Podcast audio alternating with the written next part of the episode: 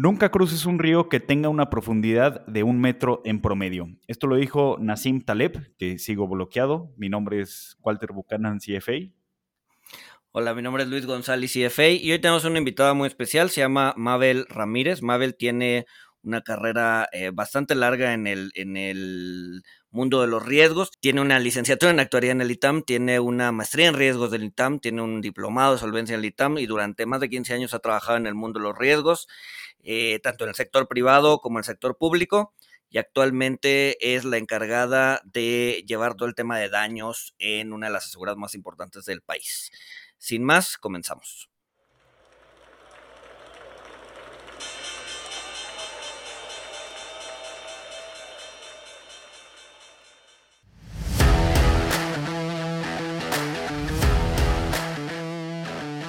Monito, el otro lado de la moneda. Pues Mabel, mil, mil gracias por, por aceptar la invitación. Hoy vamos a hablar de un tema que creo que eh, le interesa a, bastantes personas. Vamos a hablar de seguros en general, vamos a hablar del riesgo de ruina de una aseguradora, vamos a hablar un poco también de, las aseguradoras en general. Y pues nada, a ver, mil, mil gracias por, por, por haber aceptado. Muchísimas gracias, gracias a los dos. De verdad es un honor estar aquí con ustedes. Eh, pues a ver, primero, primero que nada, ¿no? Y, lo hemos tocado en varias ocasiones, ¿no? ¿Es, realmente irracional comprar un seguro, ¿no? A ver, al final del día un seguro es un, digamos que es un juego de azar que es un poco injusto para el que compra, ¿no? Pero aún así compramos seguros. ¿Por qué? ¿Por qué compramos seguros? Es, ¿Cuál es la racional, cuál es la, racional detrás de eso, no? Pues mira, yo creo que uno de los paradigmas que hay que romper, o sea, que en la realidad un seguro no necesariamente es un juego de azar, un seguro es una herramienta de transferencia de riesgos. Es una herramienta de gestión para poder administrar tus riesgos personales, patrimoniales, este, empresariales. Con el enfoque que tú le quieras dar, se vuelve un tema de una herramienta.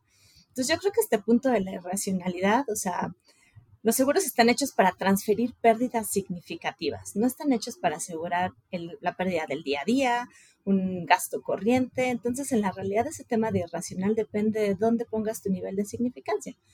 Entonces, yo sé que si yo estoy dispuesta a perder las siguientes tres quincenas que yo tenga, dices, bueno, pues va, suena razonable. Me preguntas si estoy dispuesta a perder las siguientes seis quincenas y diría, hay que dar un tarjetazo, sacar los ahorros y todavía lo podría considerar, ¿no? Si yo tuviera que llegar a perder la quincena de los siguientes dos años, definitivamente te diría no. Entonces deja de ser irracional que yo compre un instrumento para proteger el sueldo que va a tener los siguientes dos años, ¿no? Entonces está en función de dónde pongas ese nivel. Tiene que ser algo realmente significativo para ti, para que utilices un mecanismo de transferencia. Cosas del día a día definitivamente pues van a ser muy poco factibles que, sean funcionales.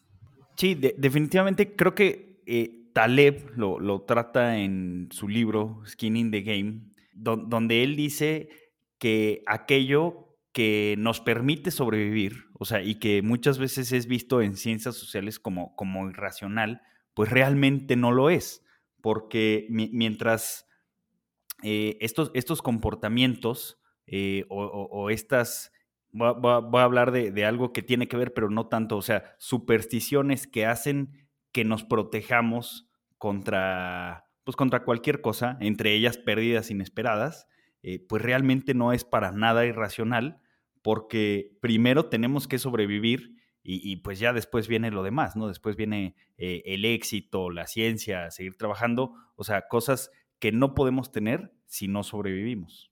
Claro, o sea, totalmente. Y de aquí pues entramos en un escenario en el que yo les diría, hay dos grandes tipos de riesgos, ¿no? Los riesgos que nosotros conocemos como riesgos puros, en donde la realidad es un riesgo inherente, es un riesgo que por su naturaleza yo no lo puedo separar de la situación en donde está. Y aquí entramos en todos los temas este, operativos, administrativos, o sea, un riesgo que venga realmente inherente al proceso. Y finalmente, este tipo de riesgos están fuera del control de los asegurados, ¿no? Y si se materializan, es muy poco probable que vayamos a tener un beneficio. Y tenemos del otro lado los riesgos especulativos, que en la realidad eso es un concepto totalmente fuera del tema de seguros. Claro, a ver, y eh, mencionabas el, primer, el primer tipo de riesgo que era el, riesgo puro, ¿no? Eso, eso, eso, eso sería más bien como una especie de riesgo sistémico, es decir, el riesgo que es difícil diversificar por el simple hecho de estar eh, metido como en el sistema o en el país o en un sector. No, es más bien el riesgo directamente ligado a una amenaza o una vulnerabilidad. Entonces, la pureza del riesgo implica que está fuera del control de cualquier asegurado. Entonces, por ejemplo, una explosión, una erupción volcánica, una explosión, este, que tú estés trabajando en una mina y se te caiga una roca, o sea, es realmente un riesgo relacionado a la operación per se, ¿no? Ya después tendrá algunas características de si es o no diversificable, si tiene o no un concepto de asegurable o no, pero básicamente es el riesgo inherente, es el riesgo que usualmente se cubre dentro de los seguros, ¿no? Ya, ya, ya. Entonces, o sea, digamos que es, eh, o sea, el riesgo eh, que se cubre es el riesgo que, que, es ajeno a la persona, ¿no? O a, la actividad que está realizando, ¿no? O sea, que, que sí que tú no, que tú no provocas, sino que se te impone, digamos. Es correcto. De hecho, es una de las características para que un riesgo pueda o no ser asegurado, ¿no? Entonces, tiene que ser un riesgo puro, tiene que ser un riesgo que tú tengas la certeza de que puede ocurrir, pero la incertidumbre está en el tiempo. Realmente, vamos a poner el ejemplo más básico que son los seguros de vida, ¿no? O sea, tú tienes la certeza de que vas a fallecer, no tienes la idea de cuándo. Entonces, es ese tipo de riesgos los que son perfectamente asegurables, ¿no? Tiene que ser que cuando suceda sea súbito, sea imprevisto y definitivamente te genere una pérdida. Y esta pérdida debe de ser medible, o sea, tú tienes que tener la certeza de cuánto vale la casa que se te incendió, ¿no? Cuánto vale la mercancía que perdiste. Entonces, son parte de las características que nosotros revisamos para poder asegurar un riesgo. Adicionalmente, ya entramos después en temas de dispersión que tú bien comentas, o sea, el riesgo, realmente hay una cartera suficiente o un volumen suficiente de este tipo de riesgos para que yo pueda afrontar una pérdida. Entonces se vuelven ya temas un poco más económicos dentro del seguro, pero en la realidad el business o el core business de qué se puede asegurar debe de cumplir estas características. Ok, oye, Mabel, y tomando un, pues eh, retomando algo de lo que hablaba Luis en, un capítulo anterior, eh, en el capítulo de, teoría de las perspectivas, eh, Luis comentaba que las personas asignamos valores muy distintos a los valores probabilísticos. Eh, por ejemplo, eh, hablando de, la cuestión de seguros y de la cuestión de riesgo, eh, si, tenemos, por decir algo, 2% de probabilidad de, chocar y, que este choque nos, cause una pérdida total, o sea, que perdamos el, el valor total del coche, que sea un coste irrecuperable. Luis nos decía que realmente las personas, eh, y, quizá eh, aquí sí entra algo que puede ser un poquito irracional, eh, modificamos estos, estos valores probabilísticos con, valores decisorios y a eventos que tienen 1% de probabilidad, en realidad les damos un peso como del 5%, eventos que tienen 2% le damos valores decisorios de, de 7%. Eh, y Luis comentaba que justo en los extremos es donde, donde hay más distorsiones, conforme las probabilidades se van moviendo a, eventos eh, que tengan 50% de probabilidad, los valores decisorios van convergiendo. Eh, la rentabilidad de las aseguradoras se basa en esto, o sea, se basa en, en el que yo estoy dispuesto a pagar más que, que el valor esperado por, una, por algo que me cubra de una probabilidad del 1 o 2% de, de perder todo el valor de mi coche, por ejemplo? No, es un punto súper interesante. A ver, si quieres, lo podemos ir abordando por partes, ¿no? O sea, ¿cuáles son los factores de decisión? En efecto, técnicamente nosotros medimos un riesgo con dos grandes conceptos, que es frecuencia por severidad, ¿no? Que sería la probabilidad de que ocurra por cuánto voy a alcanzar a perder en caso de que ocurra. Entonces, estos dos conceptos se perciben de manera muy diferente en las personas del día a día. Yo te diría, me parece, a mi parecer, están dando más peso al tema de las frecuencias, ¿no? De la probabilidad de ocurrencia. Entonces, este tema de la, de la frecuencia, que se puede denominar como la exposición que tú tienes al riesgo, está sumamente afectado por eh, eventos de ocurrencia reciente. Entonces tú le preguntas a una persona qué es más probable que suceda, o sea, básicamente que yo choque, que mi casa se incendie, pues conoces a más personas que hayan chocado durante el año pasado que personas que se les haya incendiado su casa, ¿no? Entonces, el peso sobre la frecuencia es un, puede ser un driver, un buen decisor este, para las personas de tomar la referencia de compro o no compro un seguro, ¿no? Eh, por la parte de la severidad, es ahí donde entra el sesgo de las bajas probabilidades. Entonces dice, no, pues ¿cuál es la probabilidad de que se me enciende mi casa? Muy baja. A diferencia de los riesgos especulativos, creo que lo comentaban con las probabilidades de ganarse la lotería, puede ser 0.000015 y de igual forma el humano lo ve como algo positivo y eso puede llegar a ocurrir. Si tú ves las probabilidades relativamente bajas de que se te incendie tu casa, por ejemplo 1%, 1.5, es mucho más factible que eso lo redondeen a cero. O sea, que la probabilidad de ocurrencia sea tan baja que pues no hay necesidad de que yo me asegure o no para eso, ¿no? Entonces, hay un sesgo en los componentes en los que se miden el riesgo, que yo creo que sería la gran diferencia de la parte técnica. Nosotros como aseguradoras no generamos ese sesgo. Para mí, la pérdida esperada es la multiplicación de esas dos variables, ¿no? Y yo no puedo darle más peso a una de lo que le doy a la otra.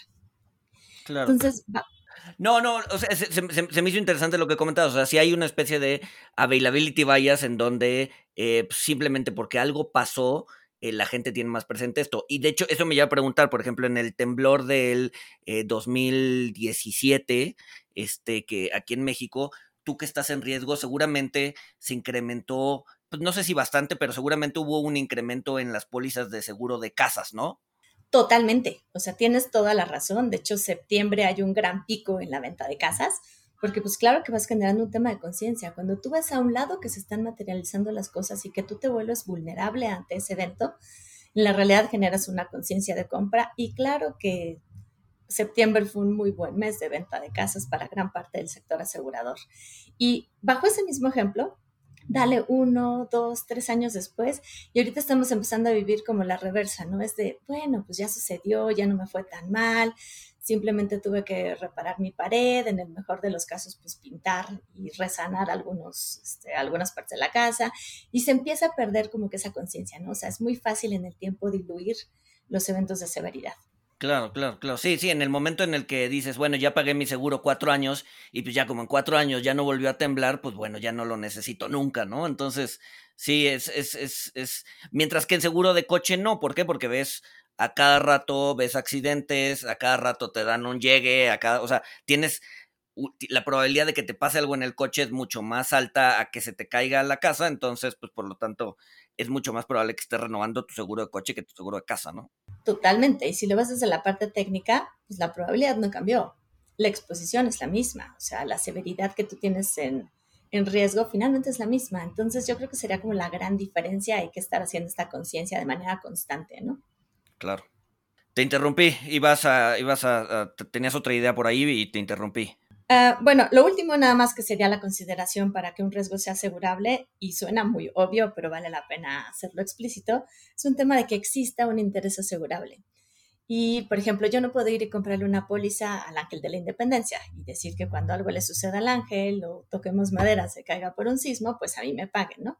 Entonces suena un poco evidente, pero sí es algo que tenemos que tener muy claro, el que yo debo de tener un interés asegurable y yo debo de sufrir una pérdida en el momento en el que sucede el evento. Entonces, ese sería el último concepto de todos los, de todos los importantes para considerar que el riesgo pueda o no ser asegurable. Pero si se cae el ángel nos, nos afecta a todos, Mabel. ¿Cómo que no tengo un interés en que no se caiga? Baja el turismo, mi changarro de tortas ahí en, el, en, en Reforma se cae las ventas. Luis, ya no va a tener esa, esa vista tan bonita de su oficina. Exacto, exacto. Así no sé, no, sí. Me diste una buena, sí voy a asegurar al ángel, definitivamente voy a asegurar al ángel. No, pero no se puede. Oye, pero, a ver, nos platicabas eh, y, justo fue de, donde nació esta invitación que el, cubo de tungsteno que tiene nuestro hombre de tungsteno, Luis González, o sea, sí estaría, sí estaría cubierto si, si él tiene un seguro de, su casa.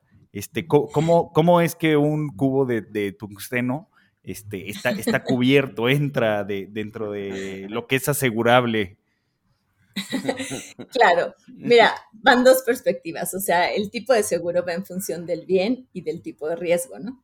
Entonces, muy en específico en, los, en las coberturas de casa-habitación, lo que tú tienes asegurada es tu casa como inmueble, tu casa incluyendo todos los contenidos, entonces equipo electrónico, la cama, la sala, ahí va el cubo de tungsteno y finalmente todo lo que puedas generar de daños a terceros por estar en tu casa, o sea, si se te rompe la tubería e inundas el departamento del vecino de abajo, también es algo que usualmente está cubierto, ¿no? Entonces es como el concepto completo de, o sea, de la casa, contenidos y algunas afectaciones a terceros que tú pudieras causar. Es un concepto mucho más amplio, más allá del inmueble, ¿no? Ok, pero entonces, eh, si, vamos, a, vamos a pensar, este, algo, algo sucede en, mi casa, en mi departamento, que lo tengo asegurado, o sea, ¿qué, impide que, que, yo diga, digo, que no estoy incitando a la gente que lo haga, que yo digo, tengo 10 cubos de tungsteno este, y pues sucedió algo, ya no están, pues eh, páguenmelos. A ver, si, si tuvieras 10 cubos de tungsteno en tu casa, se, se aplastaría, güey. O sea, sería, sería tanto el peso que, que, que, en realidad sería algo que causaste tú y por lo tanto no eres asegurable, güey. Es como prenderle fuego a tu casa, güey. Pues al menos espero que los tengas en 10 cuartos diferentes. Exacto. No, aquí va ligado el concepto del riesgo, ¿no? Entonces, hablamos del bien material, que es el bien como edificio asegurado, y entran los conceptos de riesgo. Está asegurado contra incendio, está asegurado contra sismos, está asegurado contra vientos, huracanes, inundaciones, contra robo. Entonces, la definición del riesgo es lo que te va a dar a ti si está o no cubierto. O sea, si un día desaparece misteriosamente el tubo de seno, pues lamentablemente va a ser poco factible que lo puedas reclamar con tu aseguradora, ¿no? Si claramente tuviste un robo en la que entraron a llevarse eso y otras dos teles y temas de valor, pues es muy factible que tengas una procedencia si compraste la cobertura. Entonces, es la combinación de ambas, o sea, no nada más es el tipo de bien, sino realmente es el riesgo al cual está asegurado. Oye, Mabel, a ver, y, nos comentabas este, antes de la llamada que había como tres tipos de eh, enfoque al que le puedes, o sea, para contratar un seguro, ¿no? O hablabas de una cobertura patrimonial, de empresas y de inversiones. No sé si nos puedas platicar un poquito de los tres, de los tres puntos, los tres enfoques. Claro. Eh, como bien comentábamos, los seguros son herramientas de transferencia de riesgos y son herramientas de gestión y administración. Entonces es muy relevante que estos enfoques como sociedad estén alineados. ¿Qué significa como sociedad? O sea, estos pilares de que las personas tengan la cobertura para sus propios riesgos, para sus propios bienes, o sea, realmente una conciencia de estoy cubriendo mi casa, mi coche, mis gastos médicos, tengo un seguro de vida que me permite hacer frente a futuras eventualidades y esto se empieza a alinear con los pilares empresariales. Es igual de importante que las empresas chicas, medianas o grandes cuenten con una cobertura. Y e igual de importante que ahora sí que los activos del gobierno tengan esa misma certeza de que en caso de que algún evento van a tener dinero para lograr reconstruir, ¿no? Entonces, esa alineación completa es lo que nos hace una sociedad, pues yo te diría, un esquema de prevención, una sociedad que puede llegar a ser resiliente porque necesitas que los tres pilares tengan un esquema de cobertura mínimo, ¿no? Entonces, vamos a poner un ejemplo muy sencillo, o sea, tiembla. La, la póliza de seguros de mi casa, pues me va a ayudar en un tema de continuidad, ¿no? Yo sé que voy a tener la posibilidad de pagar una renta en otro lugar en caso de que la afectación haya sido muy grave. Al mismo tiempo, si mi empleador tiene asegurada la empresa, pues tengo la certeza de que voy a poder recibir un sueldo, aun cuando esté la empresa cerrada por un par de días. Y de regreso, o sea, el gobierno tiene asegurado los puentes sobre los cuales yo cruzo, el sistema de aguas, la electricidad. Entonces, te fijas, es, un, es una fusión de estos tres pilares lo que nos ofrece realmente una sociedad resiliente, una sociedad con una mejor capacidad de salir ante un evento catastrófico. Claro. Este, Oye, a ver, ahorita, que, estabas justo hablando de eso, me, entró, me entró una duda. Este, o sea, por ejemplo, en, en, en seguro de coches, eh, bueno, a ver, tú trabajas para una de las, de las aseguradoras más importantes del país, pero por ejemplo, una aseguradora que va empezando, este, tiene que tener un tamaño mínimo su cartera para poder decir que su cartera está diversificada. Es decir, eh, ¿en qué momento puede decir, ok, yo, dueño de la aseguradora, ya puedo dormir tranquilo sabiendo que tengo eh, mil pólizas de seguros de coches, ¿no? O un millón de pólizas, ¿no? ¿Cuál, ¿Cuál es ese, o sea, sabes cuál es ese número mágico para poder decir, ok, ya eh, puedo, puedo tener un, un, negocio de seguro con mi riesgo yo aseguradora, mi riesgo diversificado? No, no es un número mágico per se, o sea, porque va a estar en función de qué tipo de riesgo estoy tomando. Eh, existen en la regulación, ahorita tocaste un tema muy importante, o sea, La regulación ahorita, si yo quisiera abrir una nueva aseguradora, nada más me, me permite atender un tipo de ramo. Entonces, también, digo, por parte de precaución financiera, este ramo al que yo podría empezar a trabajar y vamos a decir autos, casas, este, celulares o riesgos muy en específico, están los mecanismos para poder empezar a generar reservas que te permitan afrontar los riesgos que tú vas tomando poco a poco como cartera. Posiblemente una cartera de 10 pólizas sea totalmente insuficiente, ¿no? No hay una cifra, o sea, no hay una a partir de 1500 pólizas tú ya tienes una cartera diversificada, sino es la forma en la que lo vas construyendo y los mecanismos al lado. O sea, claro que si vas teniendo mucha exposición por la cartera que empiezas a vender, que todavía no sea grande, pues vas a tener que generar reservas suficientes para afrontar ese riesgo, ¿no?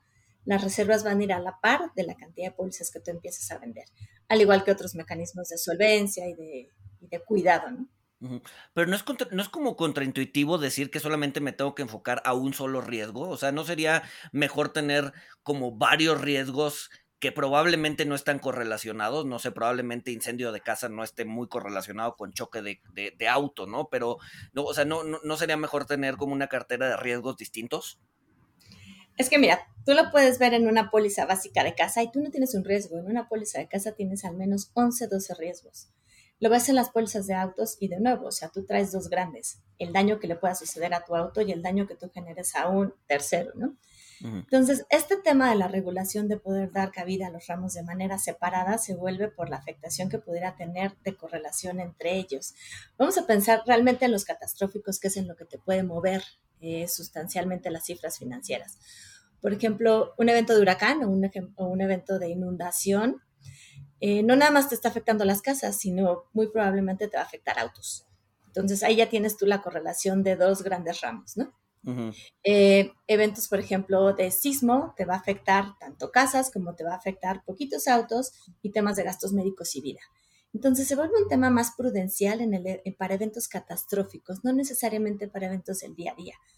La aseguradora se ve muy mermada en caso de que llegáramos a tener eventos catastróficos y no tuviera apenas una suficiencia en diversidad de riesgos. Entonces, es por eso la prudencia que está tomando la regulación actual. Ya, ok, ok, ok.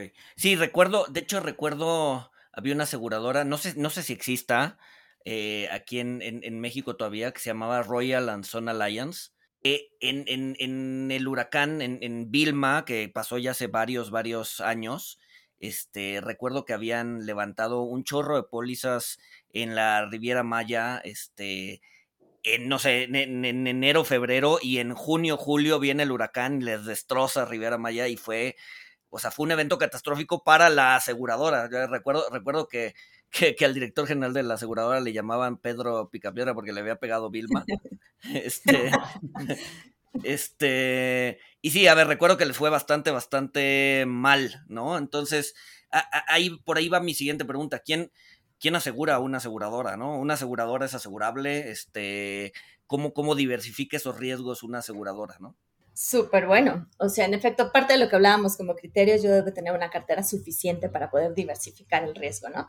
No necesariamente la puedo cumplir de manera nacional. Entonces, las aseguradoras necesitan su propia aseguradora, que se llama reasegurador, que nos ayuda a diversificar y a transferir parte de los riesgos que una aseguradora está tomando. Entonces, el mercado de reaseguro es un mercado enorme, sólido. Te hablo que ahorita está valiendo como 660 billones de dólares. Gran parte de los reaseguradores pues están localizados fuera de México. Alemania, Francia, Suiza, pues, bueno, el famoso Londres. China está tomando también mucho, mucha incursión dentro de este mercado. Y pues se vuelve un tema de, de son capacidades para afrontar catástrofes que están afectando de manera mundial. Sea, les platico, las mayores pérdidas aseguradas que ahorita ha asumido Reaseguro, pues sigue siendo el huracán Katrina. ¿Hace cuántos años no fue Katrina? Me parece que es 2005, ¿no? El 911, que también sigue siendo la pérdida asegurable más, la segunda pérdida asegurable que mayor impactó al mercado. Y pues bueno, ahorita tenemos el COVID en tercer lugar, ¿no? Estamos todavía por debajo del 911. Entonces, sí, claro que una aseguradora no podría hacer frente con las capacidades que ofrece al mercado al 100%, entonces tiene la necesidad de salir a diversificarse y comprar estos esquemas de reaseguro. Yo diría, hay dos grandes esquemas de reaseguro que, que tenemos del día a día, ¿no? Los que se venden en versión cartera. Entonces, ¿qué significa? Yo le digo a un reasegurador, a un grupo de reaseguradores, oye, de este pool de casas que yo estoy cubriendo, ¿qué te parece si compartes conmigo el 20 o el 30%, ¿no? Tanto de primas como de siniestros, como de gastos. Entonces entramos con una especie de sociedad en donde compartimos y crecemos juntos.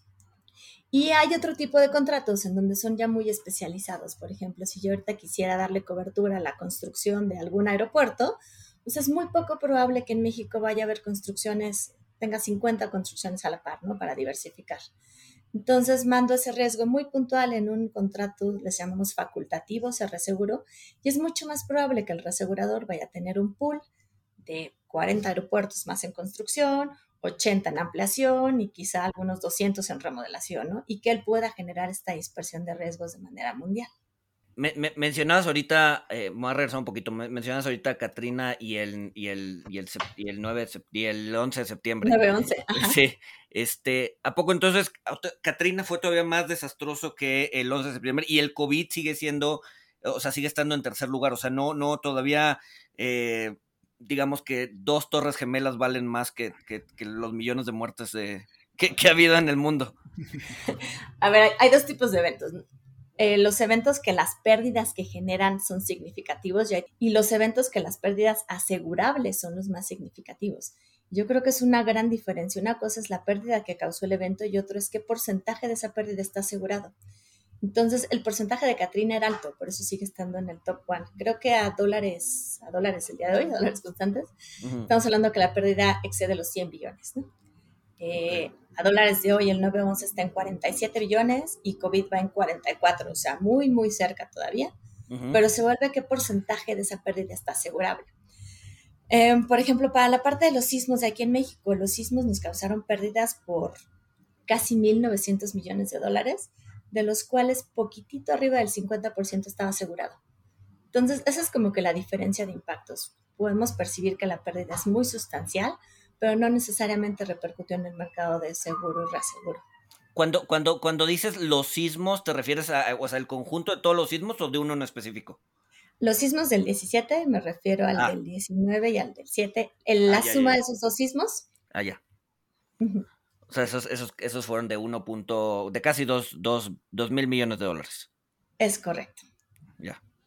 Pero, pero lo que, o sea, lo, que importa es cuánto, cuánto de eso está asegurado, ¿no? O sea, que, en el caso de Katrina era, era alto, este, en el caso del sismo pues era, era la mitad. Eh, ¿qué, porcentaje, eh, pues digamos, de, las casas y de lo que se dañó de Katrina, que estoy viendo la cifra, fueron 125 mil millones en, daños. Este, o sea, ¿qué, cuál era el porcentaje que estaba asegurado aquí?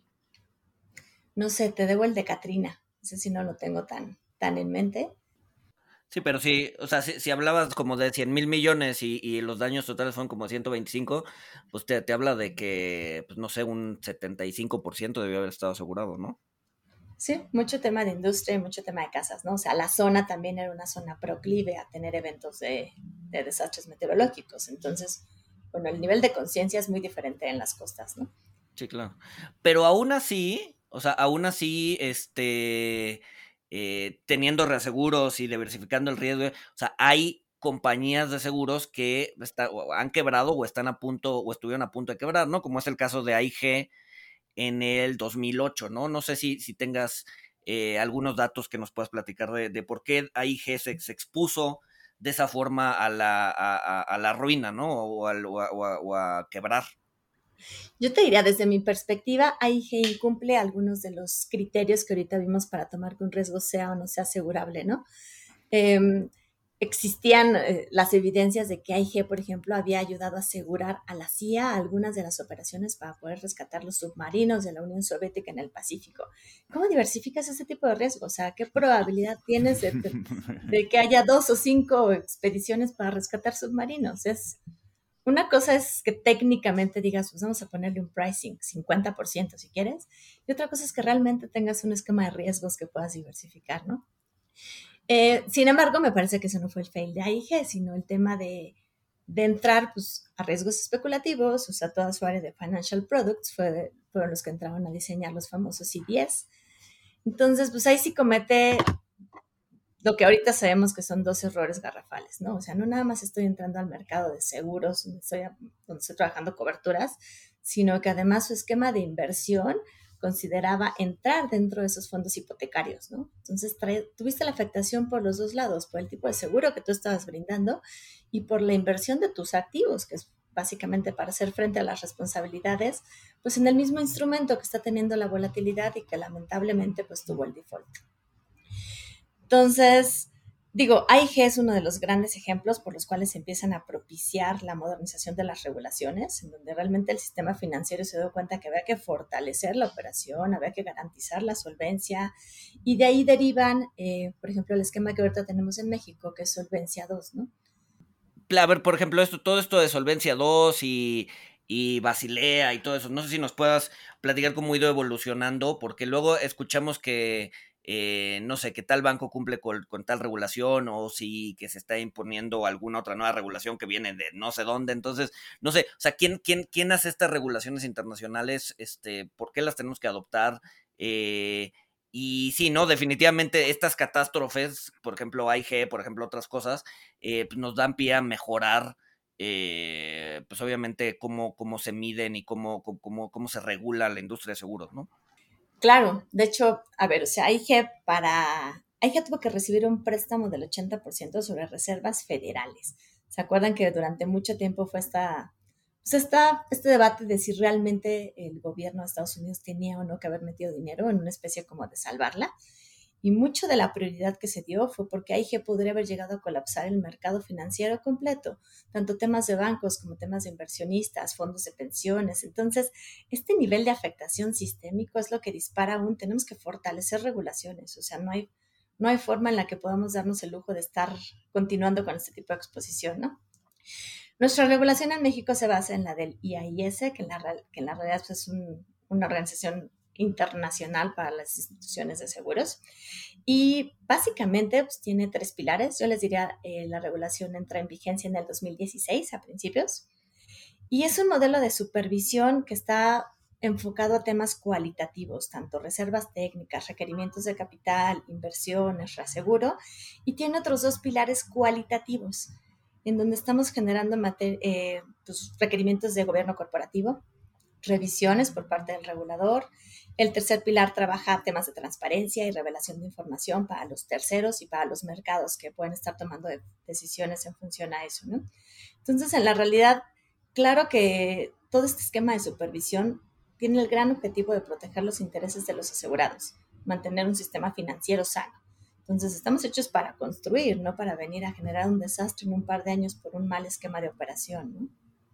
A ver, entonces, o sea, lo, que, tengo entendido que, pasó con AIG es que eh, ellos empezaron a vender eh, primas por un evento que ellos consideraban eh, que era de muy, muy baja latencia, que era, que era muy improbable, pero el problema es que ellos, pues, eran la contraparte de, casi todos los, bancos de inversión que estaban emitiendo unos instrumentos sofisticados eh, AIG dice, no, pues esto, esto es muy improbable, hago un análisis costo-beneficio, eh, pues hago mucho dinero con las primas, pero, pero el problema fue que, eh, se estaban exponiendo a la ruina si, si, ese evento de baja latencia se materializaba, que se materializó y, se convirtieron en, en, una institución demasiado grande para fallar porque ellos tenían todas las primas y pues efectivamente, como decías, está el debate si debían de eh, hacerle préstamos federales, de si deberían de inyectarle dinero o no, pero el, tema es que se tuvo que hacer porque como, como podía causar un, bueno, era un riesgo, se convirtió en un riesgo sistémico y podía causar una, una cascada, un, dominó financiero, una corrida financiera, este, pues por, eso fue el interés del gobierno en salvarlo. Con, con las nuevas regulaciones este, de, de solvencia y Basilea, o sea, ya no puede suceder otro, otro AIG. Yo te diría que tiene una probabilidad mínima, mínima.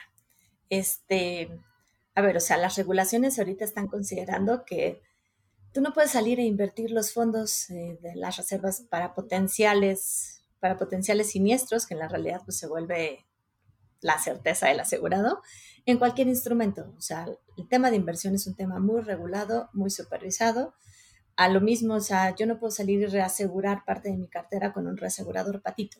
Entonces hay una lista de reaseguradores y de intermediarios registrados y supervisados por el regulador ahorita, ¿no? Mismo tema con inversiones. Entonces sí hay una serie de medidas que se están implementando realmente para garantizar que las aseguradoras cuenten con un nivel adecuado de recursos, ¿no? Yo tengo que tener la certeza de que voy a dar cumplimiento a las obligaciones que estoy suscribiendo. Entonces yo te diría, ahorita sería muy, muy bajo, para no decir mínima, la probabilidad de que pudiéramos incurrir en un evento así. Oye, y, legalmente o en la legislación hay algún, hay algún número que te diga, a ver, si, si pasa esto o si, o si tú reservas algo, tienes que reasegurar, o sea, hay, hay, hay una obligación de, reasegurar o eso ya además es gestión de riesgo interna. Sí, por ejemplo, o sea, con, los bancos están los, los stress test, ¿no? Este, que, que les hacen, eh, pues e, en Estados Unidos eh, frecuentemente escuchamos, este, eh, que Citi no superó el estrés test o, que X número de bancos sí lo superaron. O sea, les hacen estrés test a, las aseguradoras para ver que puedan sobrevivir y que no causen un efecto de ruina. Claro, claro, totalmente. O sea, aquí traemos un par de pruebas muy enfocadas, se llama prueba de solvencia dinámica. Este, no es una obligación que nosotros tengamos que generar un esquema de reaseguro, o sea, es una obligación que tú tengas los activos en reservas o en capital para hacer frente a tus obligaciones. Claro que el reaseguro pues, te genera una eficiencia en toda la operación, ¿no?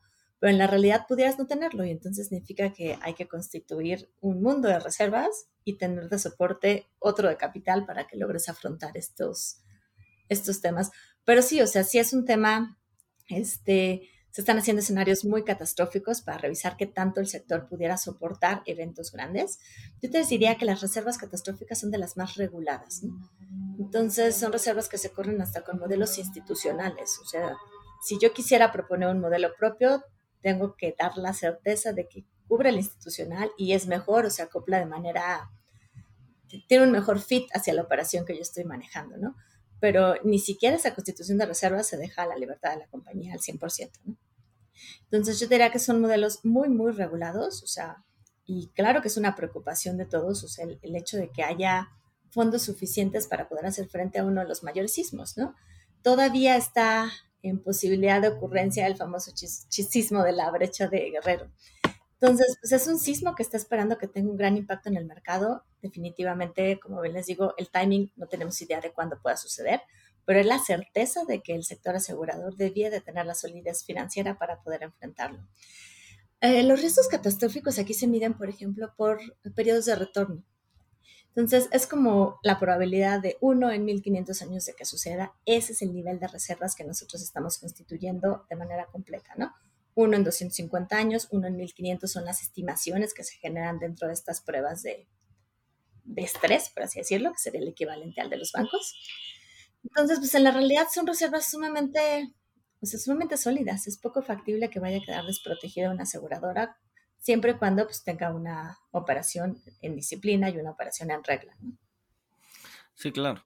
Que bueno, que, que, que, que, aún así queda un riesgo como latente, ¿no? Porque, a ver, o sea, 1500 años suena un chorro, pero pues igual y el mundo lleva millones de años existiendo, ¿no? Y, o sea, y, y, y, una muestra de 1500 años de un sismo en, en, una existencia de miles de millones de años, pues igual y es poquito, poquita historia, ¿no? Entonces, o sea, puede existir un sismo de 12 o 13 grados que igual y no esté en los modelos y que, y que pues sí, te destruya, te destruya toda la ciudad, ¿no? Entonces, o sea, bajo ese escenario, pues sí, sí está, si hay un pequeño, digamos que una pequeña probabilidad de que, de que las cosas salgan muy, muy, muy, muy mal, ¿no?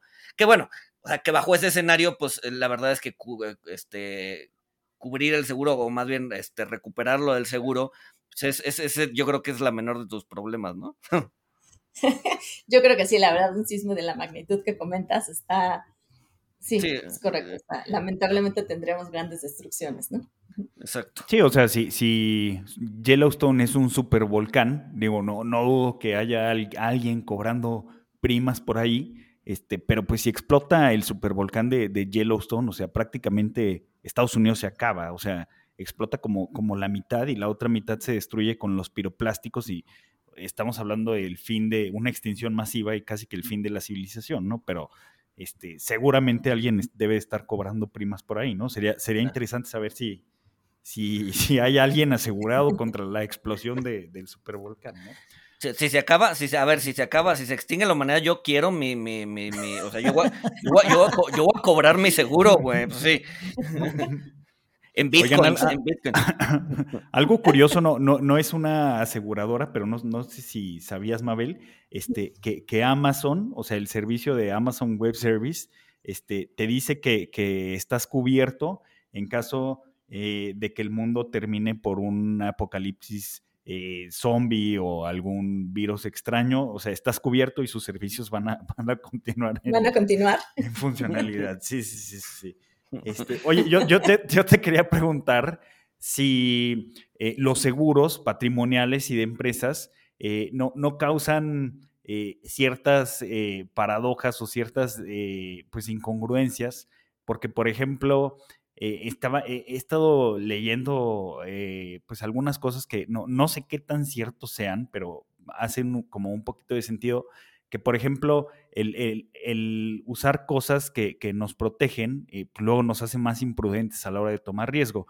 y ponían como ejemplo que muchos conductores, pues al traer cinturón de seguridad, bolsas de aire y, mucho equipo de protección en los coches, pues se vuelven más imprudentes eh, en el manejo eh, manejan a, más frecuente a exceso de velocidad, lo cual eh, paradójicamente pues te expone más al riesgo, ¿no? Este, creo que también hay una película, ¿no? Sobre, sobre los jugadores de la NFL y los cascos que los usan como, como armas.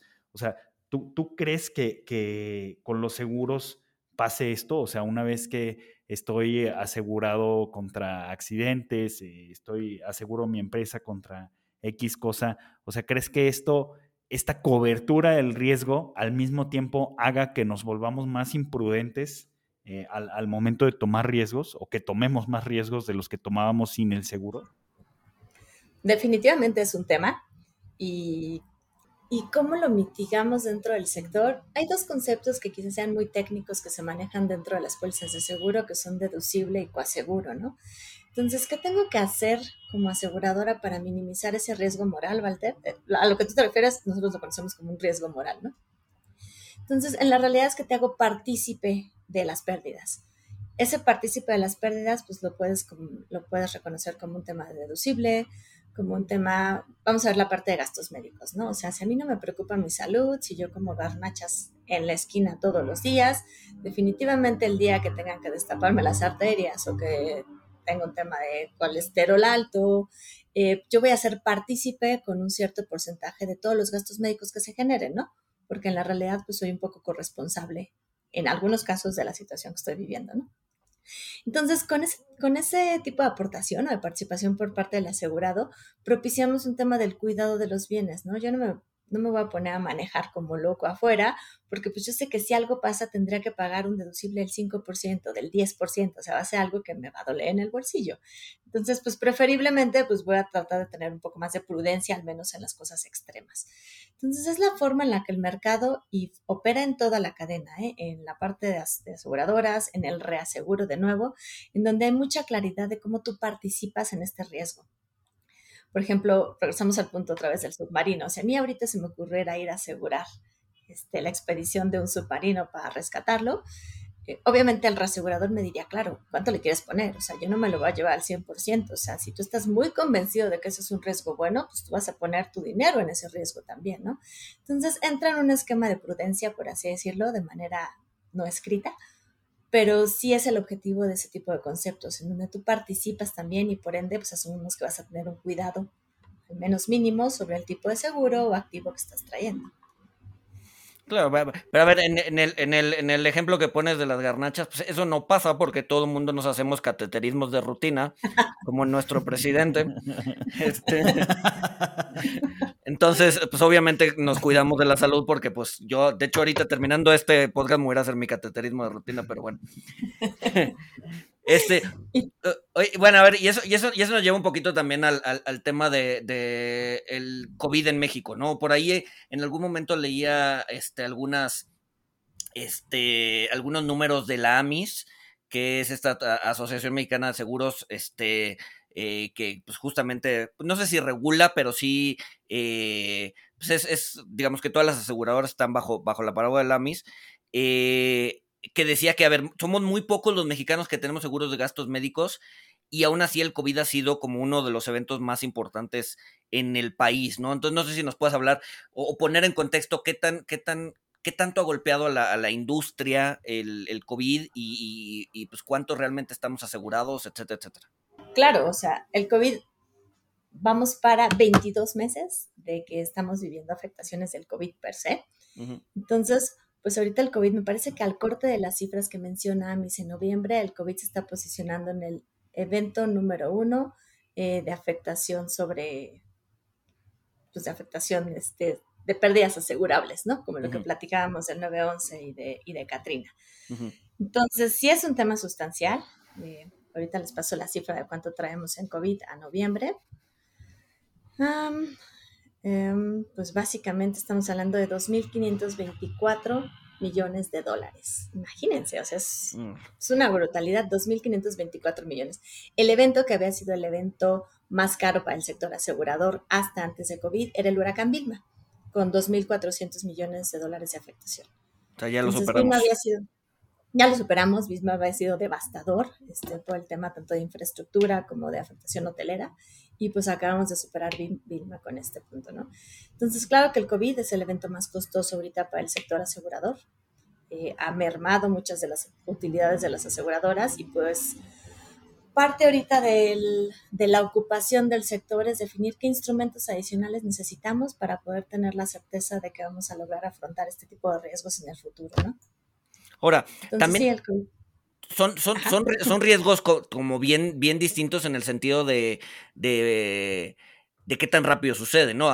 Me imagino, Vilma pasó en una semana y, tiene, y, ahí tienes que desembolsar y, y, probablemente te encuentres en un evento de liquidez, mientras que eh, COVID pues, se ha dado a lo largo de 22 meses en donde has podido eh, aumentar primas, este, has podido eh, captar primas, seguramente muchas personas te compraron seguro gastos médicos por primera ocasión, este, entonces, o sea, me imagino que sí, o sea, la forma de afrontar Vilma y la forma de afrontar el COVID también sí ha sido muy distinta y si una aseguradora, me imagino, tuviera que elegir entre dos eventos catastróficos, a, este, este, seguiría eligiendo COVID, ¿no?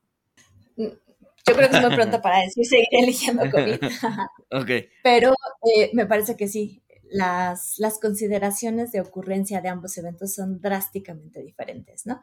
Como tú bien dices, o sea, los eventos catastróficos nosotros los catalogamos por periodos de 72 horas. Es parte de la característica de un evento catastrófico.